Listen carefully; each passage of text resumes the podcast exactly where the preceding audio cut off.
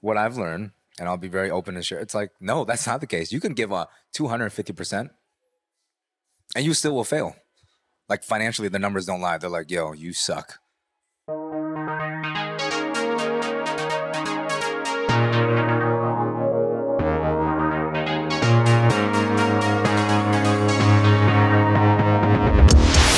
Good afternoon, everyone, and welcome to another episode of the Design Exchange podcast. I'm Thomas Grove, and with me today is Tom Nguyen Cao. Yes. Tom uh, is from the United States. From Vietnam, grew up in the States. That's how I like to phrase it now. Grew up in the States, has returned to Vietnam, uh, geez, a long time ago now. Yeah, um, 11 years ago. And, you know, I first got acquainted to you through our friend Tomo, Yeah. Um, but at the time you were running the the bean store, the yeah, bean yeah, store, yeah. Good memory. That which was a tofu based or soybean based restaurant. Yes, restaurant, cafe. Yeah, a lot of desserts. It's actually like a street over, parallel. Does it still exist? Is it still running? No, it's um stopped three almost three years ago. Uh, after your involvement with the bean store, you went to Singapore, Yeah. um, and now you're mostly back here. But I still see you traveling to Singapore a lot. Yeah. So yeah. what's what's going on with Singapore? um Singapore is like always the base. And that that's like where our company's registered, like a holding company. That's one thing. And then for the for a while I was um, distributing the Clipper tea you saw. Uh, I don't know if you saw it down there. Anyway, that's from Singapore. That's a Singapore brand. It's our well, it's yeah, it's my friend's uh, family company. So that's part of the reason it's like back and forth. We're sitting today inside your cafe, Saigon Siblings. Yes. We're only Yeah. seeing one angle, but it's a That- very stylish cafe. How long Thank have you, you. been kind of running this cafe? This, I mean, as you know, we recently rebranded, but the, the cafe itself's been three, will be three years in January. So, yeah, for this location, three years. One thing that's interesting about this cafe is that you have on this kind of ground floor level and this mezzanine level, you've got seating for the cafe. Yeah. And then above us, you have something like eight Airbnb rentals. Yeah. Mm-hmm. Uh What kind of, when you took over this space, what was, was this your original goal for it or did it change over time? Not at all. Uh, if I rewind, I didn't even, this was not even the reason I came back at first.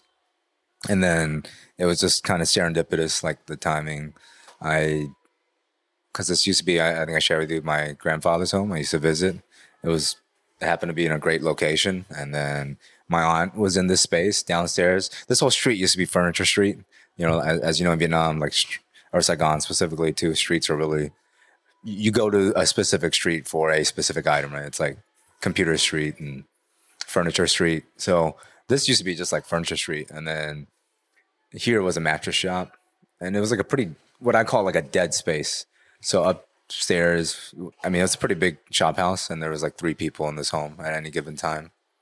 So for me, it was always about like, um, I like to say it's like, oh, I learned from a friend in Jakarta uh, who's who, uh, as he phrases it, they've done a lot of projects. It's like, like bringing to life dead spaces, you know. And that's how I felt this was afterwards. Like once the family started leaving, my cousins moved out, uh, my grandfather passed, and then it was just like nothing of this place, and then a mattress shop, and so we. I just had the idea, and I've been. I started using Airbnb, and I was like, "Oh man, this is the timing. This is early. Sorry, this is late 2016." Um, when we actually launched, but early 2016, uh, that's when I kind of had the idea, and I was like, all right, uh, let's. This is like perfect, and the rooms were kind of set up already like that, and so I was like, man, I mean, it's almost set up like already like a bed and breakfast. You know, each room has has had had a washroom, so that that already obviously from a business perspective, I was like, oh, save cost there.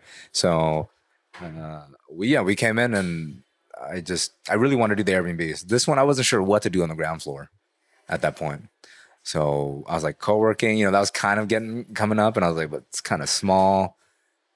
Um, I did again. Yeah, I did the bean store before. I, I was also like, ah, do I want to operate food and beverage again? It's, it's awesome. It's very fulfilling, but a lot of variables. And then, but it happened that my sister had relocated here too, and her brother-in-law. Um, uh, sorry, and her husband, my brother-in-law, and they love coffee. So it was like just we made use of the space down here. You know, uh, that's kind of how the the story went.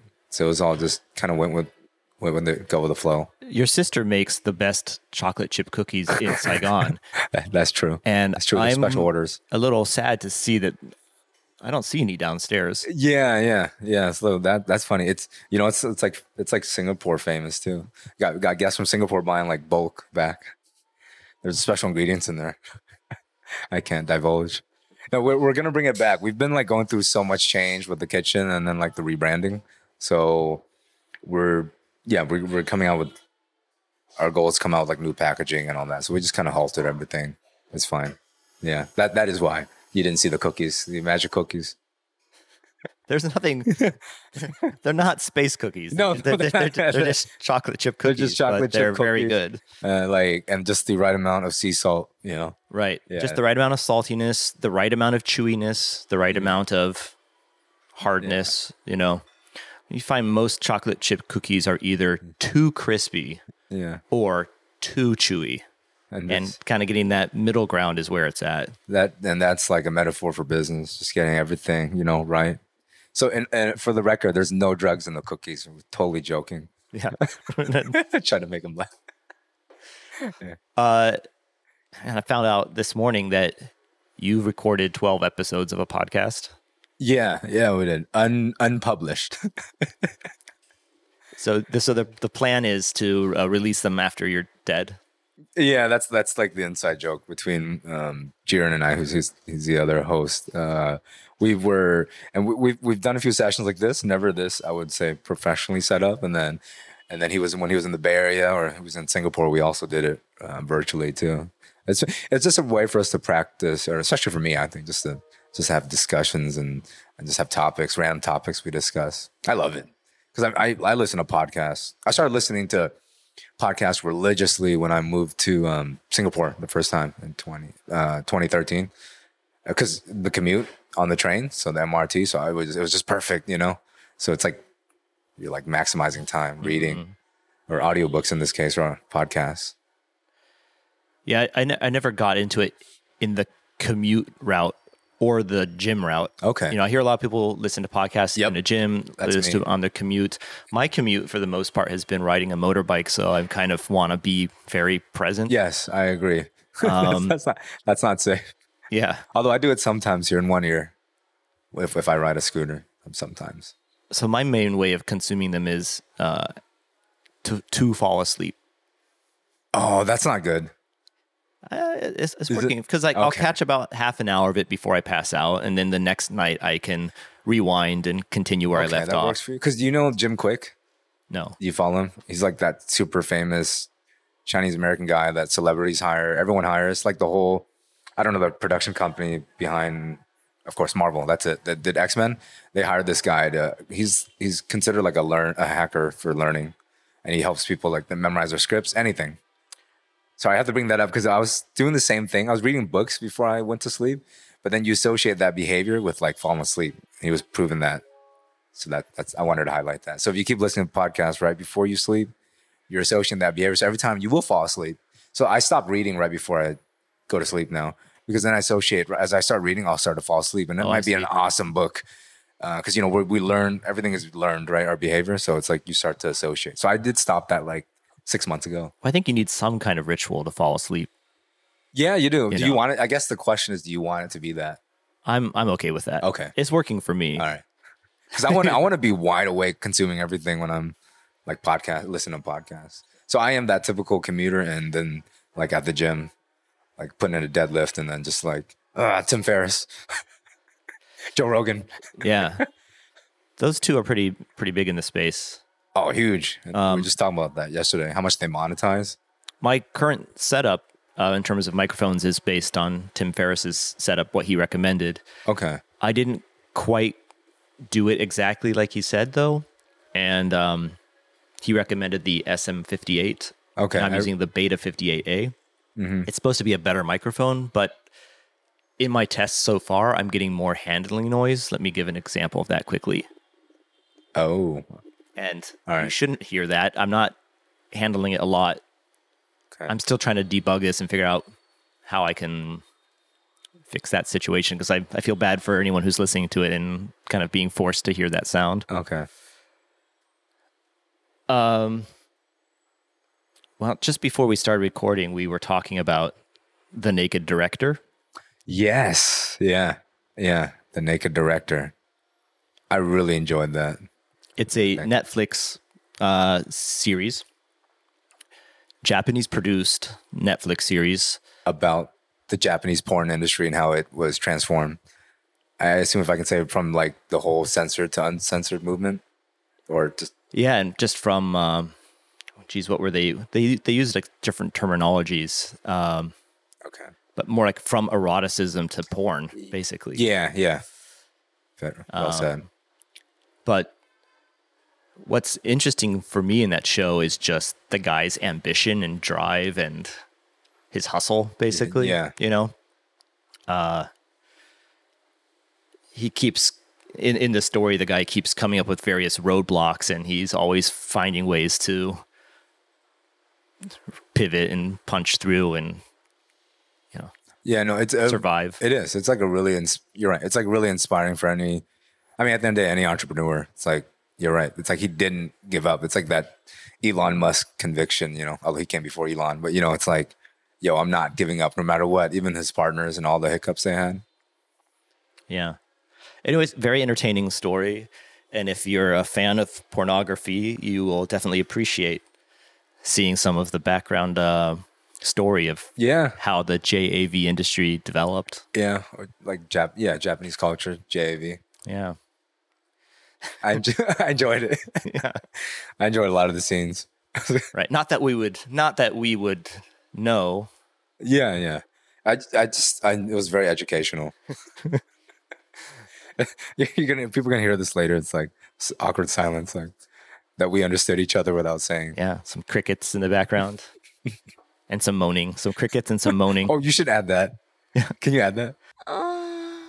I could make a moan right now. Yeah. yeah. Oh no, don't do that. Not. It's a, it's a family. It's a family cat. Family affair. Yeah.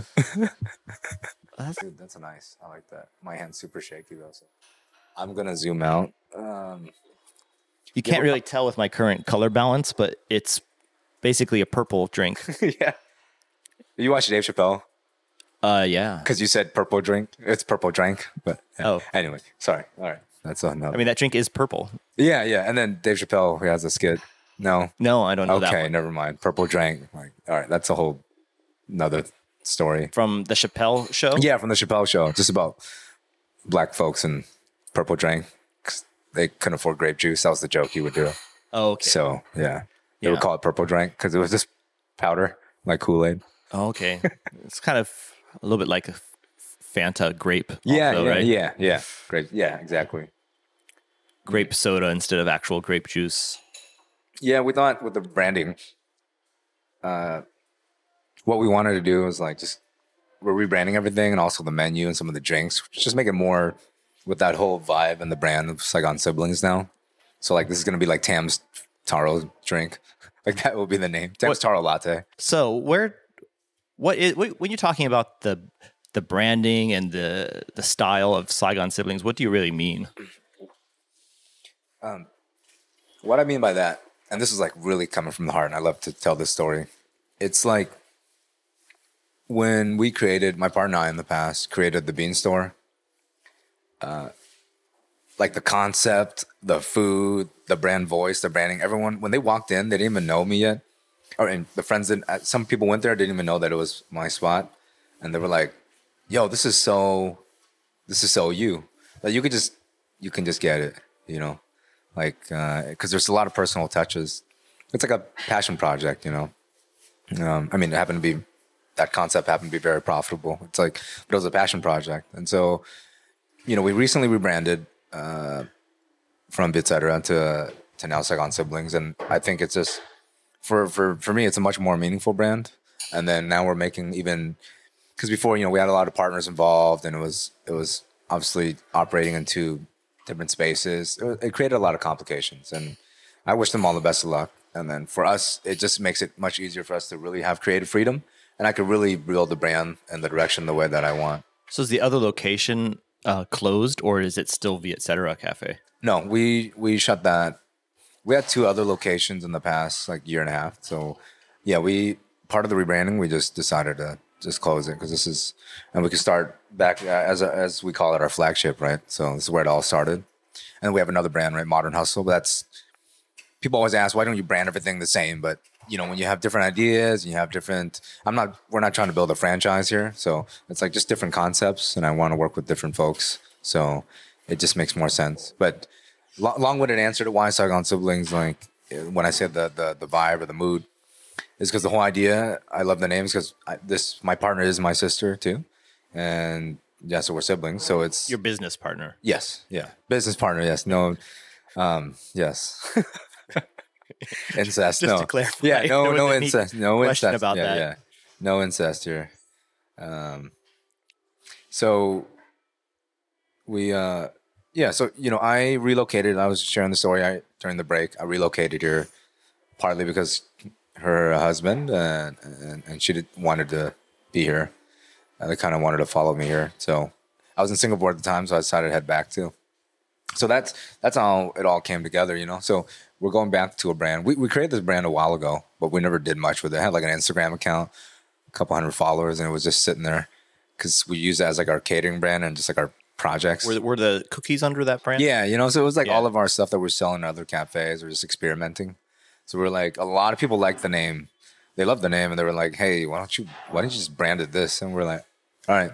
So we work with one of our brand partners. He helped us, um, Simon from OWL, to like come up with like a whole concept. So we got a lot of things planned. So I'm really excited about it. It's just it's more us, it's our brand voice, it's just more authentic, I think. And when something's meaningful to you, and and when I say like really meaningful to you, you're you're just gonna have a lot more fun. And I think you hear it a lot, right? Then you you think about it differently, and you can work on it with with less stress. You know. You've been doing a lot of entrepreneurial things for the last 10 years. Um, the last, yeah, you can. I mean, you could go even longer, but yeah, I've always been like hustling. But I, I mean, I did corporate as you know most of my life, but I always had side projects and invested in various things. But my bug, the entrepreneurial bug, started when I was like twelve. I've been hustling since then. So what I want to ask is, um, when do you feel it's that a business or a partnership or an idea has run its course and it's time to kind of give up on it and move on to the next thing? Man, that is see, and that's where I think you got the real talented folks. Like they they really have like the true talent or that skill. That's what it takes to be like a leader, but also just to be a successful businessman or a woman. Uh, I, I'm still figuring that out. I am because, like you were saying earlier, I want to talk about like the naked director, right? Like that takes a lot of conviction, but you also the issue I have now with entrepreneurship and like the Gary V's. Well, he's mixed on things. I, I do like his message, but like you have now the age of Instagram. Everyone's just like celebrating entrepreneurship and success, which is awesome. But and then there's no talk about how many failures there's gonna be, and I've had a lot of friends fall into depression because of that. Because you know you're, we're all chasing this, and if you don't, you hear it a lot. If you don't enjoy the journey, you it's it's just not a. If you just look focused on this destination, the success. Yeah. But the point here is, you always hear people say it too, like "F it," like no plan B. Like there's only plan A. I'm going for it, and it's gonna, I'm gonna make it happen, and I'm gonna do it. And then what I've learned, and I'll be very open to share, it's like no, that's not the case. You can give a 250 percent, and you still will fail. Like financially, the numbers don't lie. They're like, yo, you suck. You know, and that hits you hard if you're very type A if you're very ambitious and you just think you're going all in and you're just going to make it happen and it's just going to work out. And I learned the hard way because I think I've been fortunate. Close friends to me, I've shared. I mean, up until 30, I've, I think everything I've worked on, I've just, I realized how lucky I was and everything that worked out in my businesses and corporate.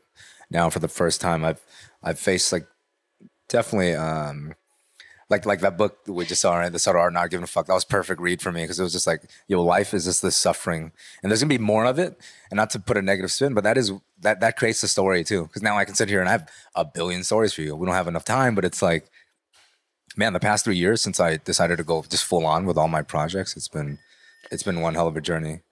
Um, I I'm- sometimes I'm, I, dive, I dig, yeah, I digress a bit. But the point was, you're asking like, yeah, at what point, like, do you know when relationships sour, kind of business done? And that to answer that again is like, I don't know, and and I think you need to be realistic and do have an exit. I think the the I heard I forget which podcast I was listening to, and he said it best, and I realized I didn't even think about that. They were like, make a business plan. uh, I mean, believe in your business, but make a business plan preparing to fail. Mhm. And I was like, whoa, that hit me hard. Because all the time I make business plans, I'm like, yo, this is how we're going to rock it. This is how we're going to mar- enter the market. This is how we're going to kill it. This product category or this service or anything. I was totally wrong because it is about, yes, you, you, you have a plan and you sell it and you market it to investors, but your business plan should have an exit. That's so important. That's what I've learned the hard way. It should always, there should always be options because again, it's not like for again we don't celebrate we don't show so many of the failures. I still think we don't. They have these fail nights and all that but still everyone's so focused on like yo you got to go all in. Like you're gonna make it happen. Quit your job and do it. Like i totally am against that advice now. When the people that have spearheaded a lot of these things, like podcasts, like blogging, you know, we, we only what do they call it, like success bias, yeah whatever, success right? bias yeah tim So- ferriss talks a lot about that you only really hear from the success stories, so it looks like everybody who's doing the thing is a success. yeah And then, you know, even if you were to look at some of the big ones like uh, Seth Godin, Joe Rogan, Tim Ferriss, Yeah. they're all arguably quite successful. So like, hey, I'm doing a podcast and it's a success. So, and then as even if they don't say it, as an audience, you're like, well, they did it. So maybe if I become a vlogger or a game streamer, I will be as popular as the ones that I watch. Yeah. And it's just like that South Park sketch with the underpants gnomes. i'm trying to recall yeah it's been a while It but was quite a meme for a while. So it's like step one, make underpants. Step two, question mark. Yeah, yeah. Step three, profit. Yeah, yeah, yeah, yeah. yeah. that, that is so true. Oh, I love that one. Like, uh, yeah, let's skip all of the stuff that actually matters, which is the freaking execution, which is you realize ninety nine percent of it, and even that's why I I'm I'm very humbled by everything that I've learned. It's like no, and that's what separates everyone. It's that execution because we all have ideas. I love when I'm sitting with people and they're like, "Oh man, that guy stole my idea." Like, look, he I had that idea. I'm like, nobody gives a shit.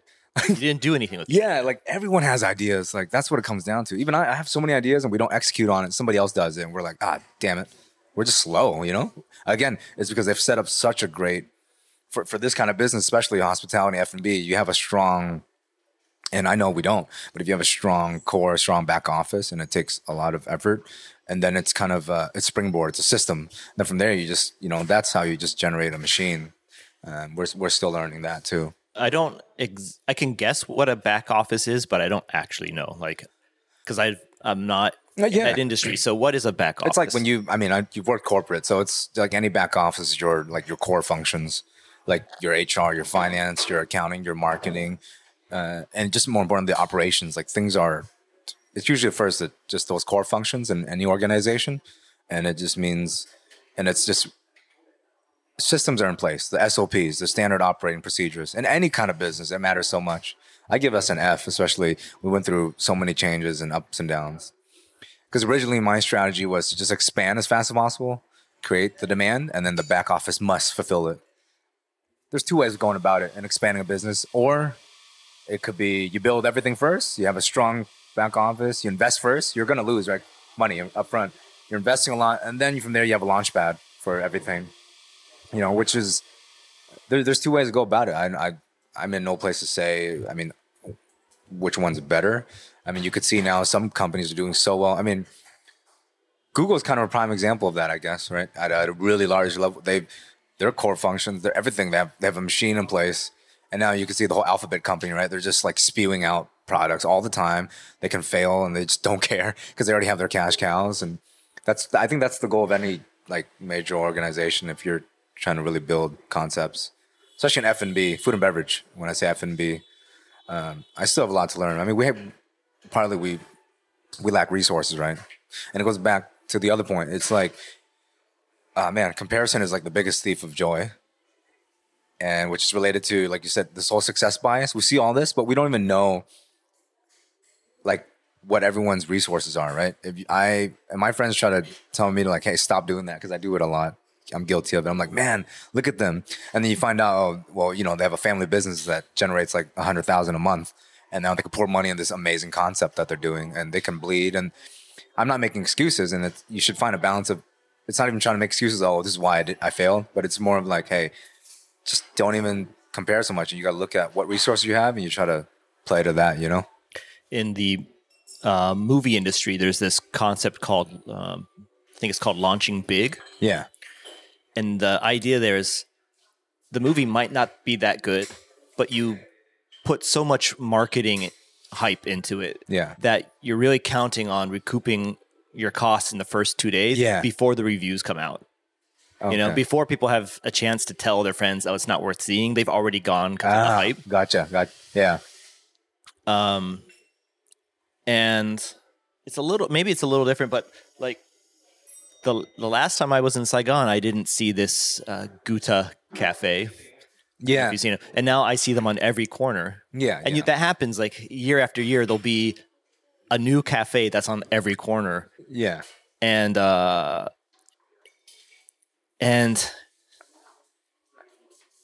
I have to imagine that their business strategy is we're going to be everywhere, so people will think that we are the shit. So Yeah. they'll come to us, you know, and then we will be the shit. Exactly. And that I find in Saigon that I can't speak for other markets. Like you would know better. I would love to hear about like Tokyo or in Osaka, but that cons that strategy can work.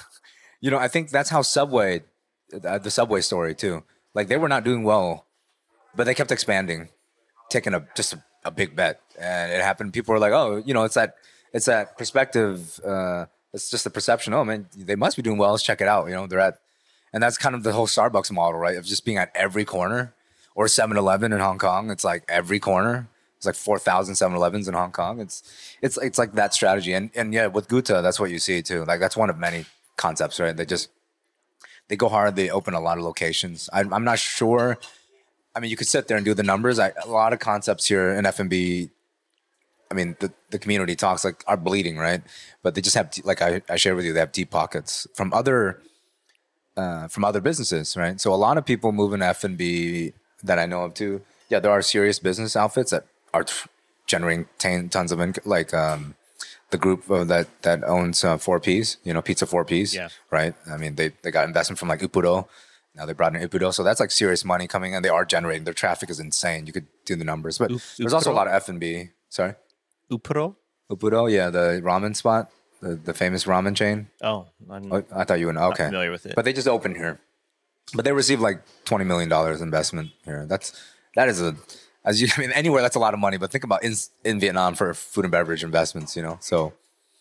Uh, but back to your point, yeah, like the Guta, like that popped up. I'm not sure exactly, yeah, even how they're doing. Like milk tea was a crazy, crazy craze, right?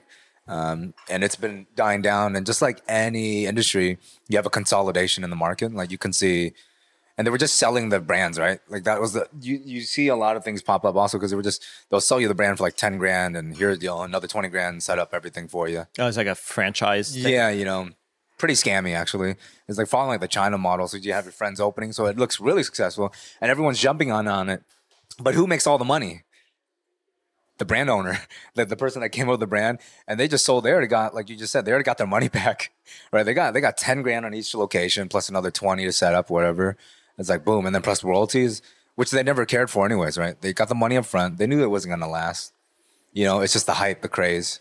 And now because it's so hot, everyone just if there sees any concepts that kind of ticks off, money's just going at it, you know. Um, I wish I was able to do that too, actually. yeah. but some- our concepts weren't that scalable. sometimes I feel that I'm there's parts of business or life that I'm really dumb about. Okay. And one of those things would be like franchising Okay. or timeshares. Oh yeah, yeah. These kind of things like if you are a business actually and you, and you want to expand, that's a good way to get other people to Yeah. to carry OPM. your risk for you. Yeah. Right.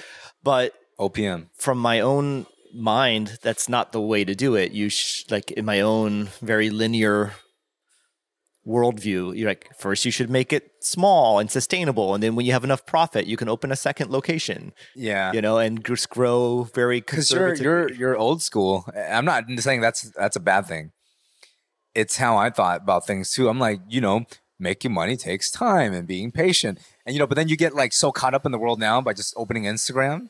Everyone's like, yo, I made a million dollars in one minute, you know, because of this whole tech craze, right? You can you have scale on another level, right? So the scale, so and we're I mean, you're kind of in tech. I don't, I don't, I, as I recall. So money is way like the F and B retail is always a slower game, right?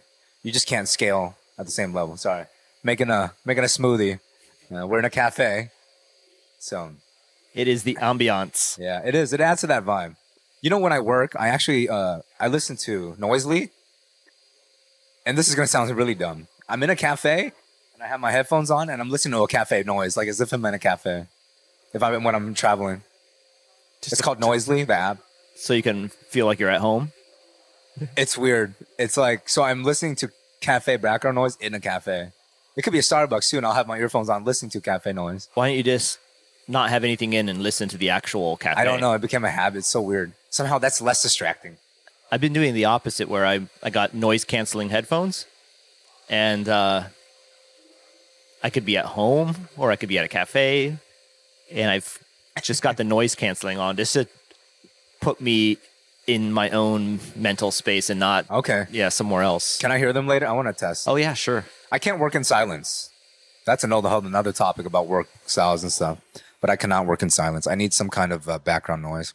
But I love music, but it can't have lyrics. Right. Because you'll sing along, you know. My brain. So I love like electronic or yeah, like lo-fi. Like Lo-fi. yeah, it's perfect. Yeah, Yeah. yeah. Okay, I just gave a look. So I'm like, oh, must Yeah, be. she, likes lo-fi. Oh hell yeah, lo-fi is perfect for working. Lo-fi hip hop, just lo-fi beats. We're um, yeah, where were we? I don't know. They're making another drink. That's good for business. We're Uh, talking a lot about business. And you're oh, you're we're talking about the old school style. You mentioned about you should build one location if it's if it's a brick and mortar and you make profit, or or it could be a product, right? And you've you've you've you've made your money back, and then you take that and you invest. You can, but remember for and that's what I've learned for people who my mentors who grow at way larger scales that have like 30 outlets that are making millions, you know, they're like, sure, but remember time is money, right? Right. You, you, so that's what I mean by it went back to what you said. And I'm still figuring that out. It's a balance, man. And I guess if you get it the, the right mix for you, like for Thomas and I do it for me, then we're just going to do great in our own respective fields. Cause it's, it's not a race. It's, it's like, it is a marathon kind of thing. Cause if you do keep thinking like you got to make money fast, I think it won't. I learned the hard way too, because I think I got caught up. So it is a balance of like, okay, what what works for it are your your. I mean, there's so many things, uh, variables, right? The market timing, your product, how are you to market, how many competitors. It's just oh man, there's a list. How's the how's the economy doing? That's a whole nother one, right? I mean, um, or if we're doing in our case like hospitality, right? We had a lot of rooms before, but then competition went nuts. Like everybody started renting out rooms, and also you had had weather conditions, which matters a lot in hospitality.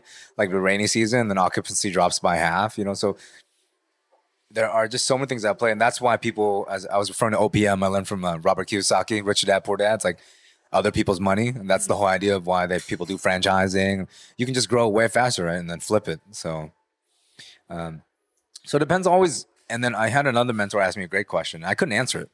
We were sitting right here, and when we were at four locations, and he felt we were a bit messy, he was just like, "So, what's your exit? Like, what do you want?" um, you just need to be clear about that. Then you know your, because that will dictate how you you scale and everything. He's like, why are you scaling even then? If you want to be a lifestyle business, what do you want? You know. So there were so many questions, and I think this time around, that's why less is more. Now I feel great. Now we're just down in terms of locations. We just got two, and then we have many projects and businesses. Uh, hustle.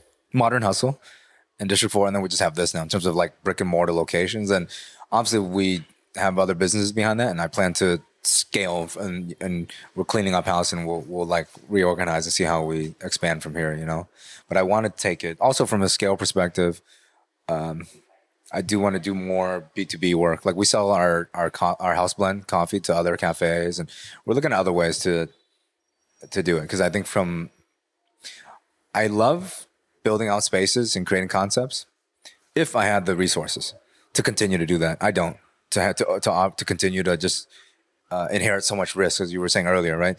So and that's why franchising or other things could be a model because I can't just drop sixty grand every time to open a location, you know, like or this whole one was even way more if it's if it's including the the, the bed and breakfast concept. So I just want to look at how do we what other businesses we can do that because when I think about every time I open a location, I joke a lot with the team. It's like, all right, by the time I've opened, I've paid 10 grand for an espresso machine. I bought how much coffee. I've played for like paint, all this, like all these guys have already collected their checks, you know? And then now, like you said, now it's my turn to go get my 60 grand back and then some and make sure I beat the bank rate.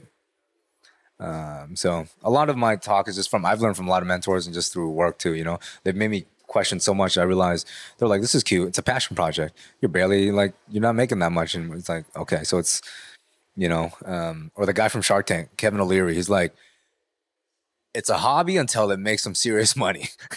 and I love that because so many people call themselves like entrepreneurs business. It's like, nah, you got a hobby.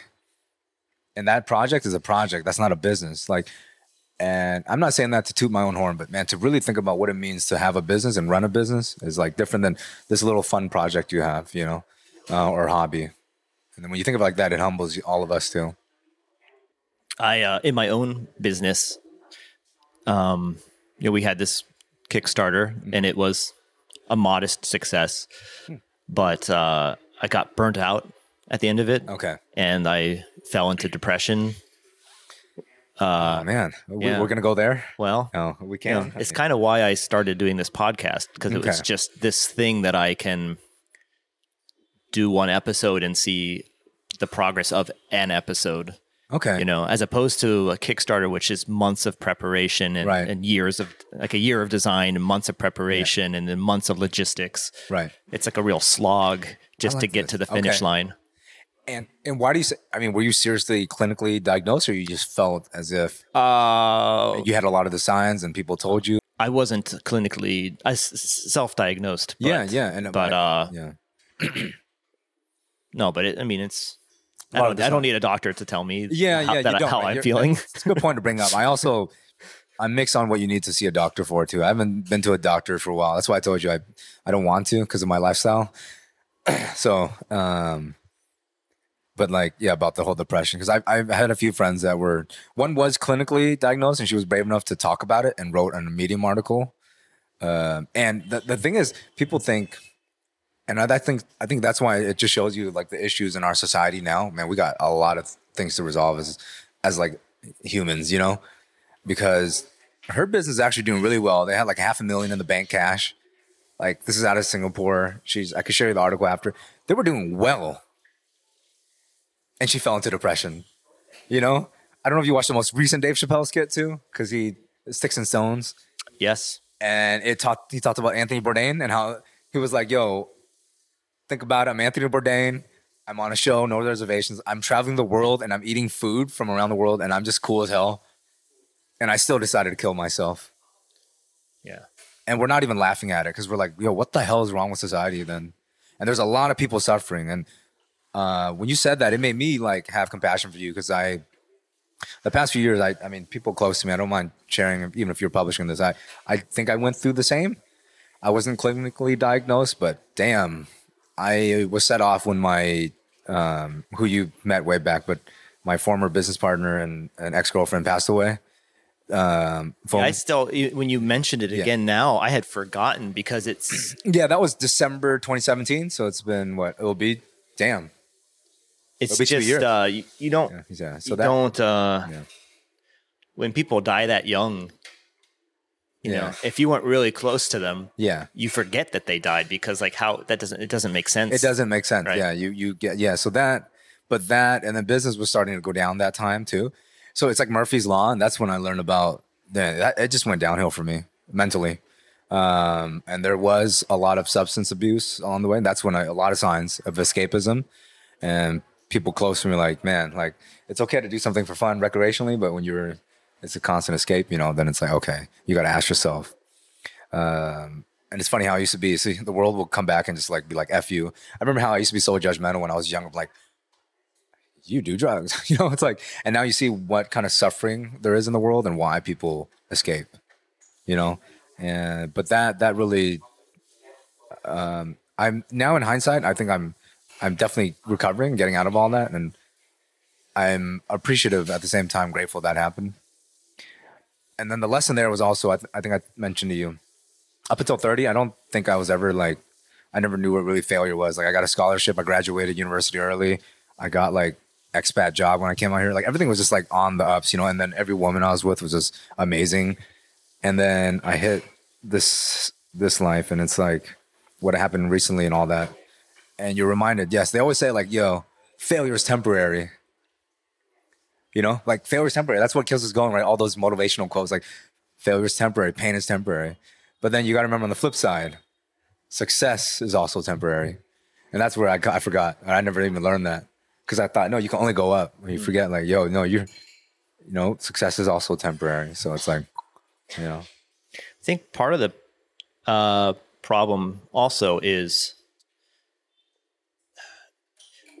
we either we have expectations of ourselves, we have perceived societal expectations of ourselves. We wonder about our parents or our girlfriends or our children's uh, expectations of us yeah. as well. And um, you know, the narrative is that we should be striving for some kind of success and um but you know when you end up reading a book like the the subtle, subtle, art. subtle art of giving a fuck. Yeah. Of not giving a of, fuck. of not. uh, of, of either way right? Yeah yeah. Of yeah. giving a fuck or not giving yeah, a yeah. fuck. Uh and you i don't know. There it's I have a a lot of b- background in Eastern philosophy, like Taoism and Zen Buddhism, and uh, when I don't necessarily have something going on that day, like I can be okay with that. I could just be okay not doing anything. Okay but no one else around me is okay with that. They'll yeah. say, "Hey, what did you do today?" Exactly. And then I'm like, uh, "I didn't really do anything." I'm I'm the same way though. And then I feel really guilty. Like now that I have this external influence, I feel bad right about it. right? Yeah, yeah, no, that's how it is, right? And that's the whole Steve Jobs thing about dogma and his like Stanford's commencement speech and all that. It's just like, know, my friend uh, who's like into like executive coaching and things and communication. He's he sat me down and made me think about that too. He's like, you and I are sitting here. There's four people at this at this conversation. Yeah, so there's there's four people at the conversation. There's you, and then there's me, and then there's how I think you perceive me, and there's you thinking how I perceive you. So there's always like four people, you know. So there's always two people within one, like of what you were saying, the expectations of what I think somebody perceives me, blah blah blah and that's uh that's hard to detach from. But I feel like there's so many movements happening. People are just sick of the status quo for so many things, right? And everything's being disrupted. That's what's scary and exciting where the world's going for me. What, like before, you know, you were like, "Yo, you got to go to school." Now it's like, no, there's like 18 year old YouTubers making three million dollars a year. So everything I feel is being flipped upside down, and the old, the old guard or the older folks and the old heads, if you will, is just like, it, it's it's a lot of discomfort for people, and you know, people that have been I, monopolies, if you will. Like uh, now, it doesn't like the whole student loan. I'm digressing a lot, but you know, like I'm just it makes me question all, everything. Like, this whole thing about getting us in debt and going to school. Like now, people are like, yo, I don't even need to go to school. We were, you know, being groomed for a paradigm. Yeah, that, that no longer works. That didn't exist anymore. Yeah, exactly.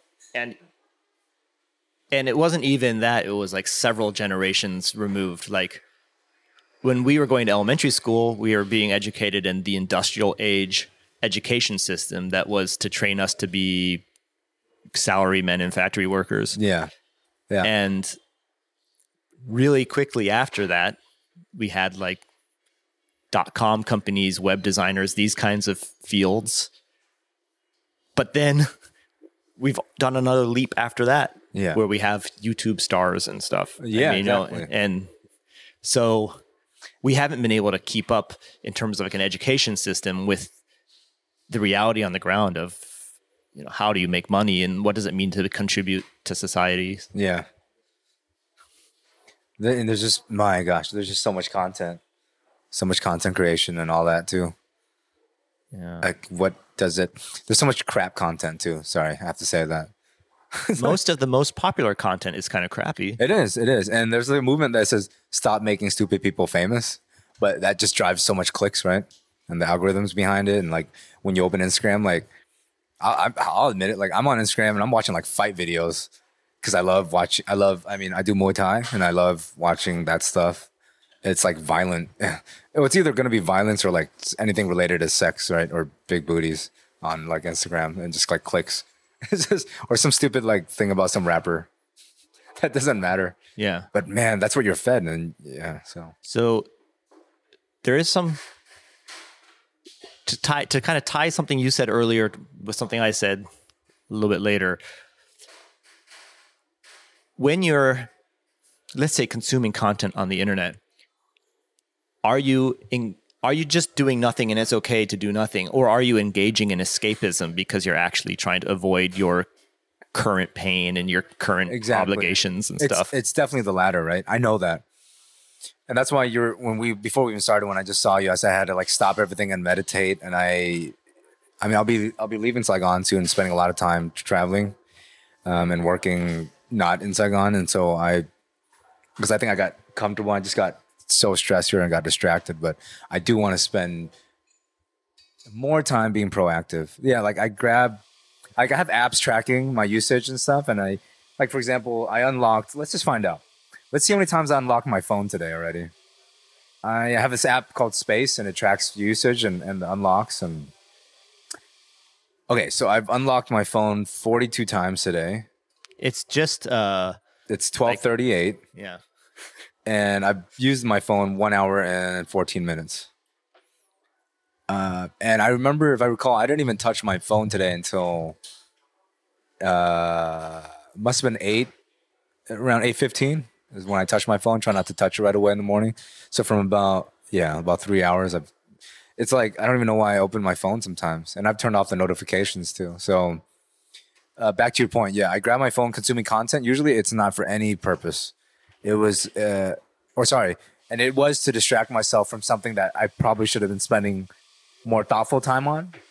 And I know lately I've been I have phone addiction. It's bad, and the content is the culprit. It's like I'm so addicted to it. It's like they said the dopamine fix, right? It's been proven. I think Tim talks about it too. So you just because you and and the biggest issue with that is like if you're checking your phone and reading email, who gives a shit? Like email doesn't even matter. That's not work. But it's that creative work, the cognitive analysis, the the flow that we always talk about. Is you know, like when people get need to get into the deep state, man, that destroys it. Like the phone destroys it, and that's that's why I don't think I've been adding value for the past like six months in terms of my my work because I don't go into flow except because of this guy and just distractions. I want to ask you one last question before we wrap it up. Yeah. How critical is exercise in rem- removing yourself out of depression? Oh, big time. Like for anything, I think everyone should be exercising. Like I, I and I know I sound like because this is like what every person in every podcast says, like Tim, Joe Rogan, who has like the most powerful kick from Taekwondo. But uh, yeah, exercise is super important. I used to be like a super giant kid.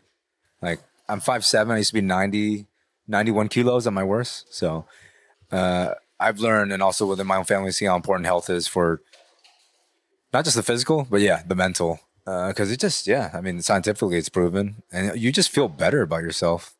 You feel active. I'm not talking about trying to get to look like a six pack and all that, but just working out every day for even 15 minutes, man, it's, it's. I think it is very important, um, and it's, yeah, the mental leads to the physical, right? Well, Tam, Yeah. thank you for spending some time with me this morning. If you find yourself in Saigon and you'd like uh, a great coffee, you can come to Saigon And Siblings. cookies. Soon. And uh, briefly, the uh, Modern Hustle.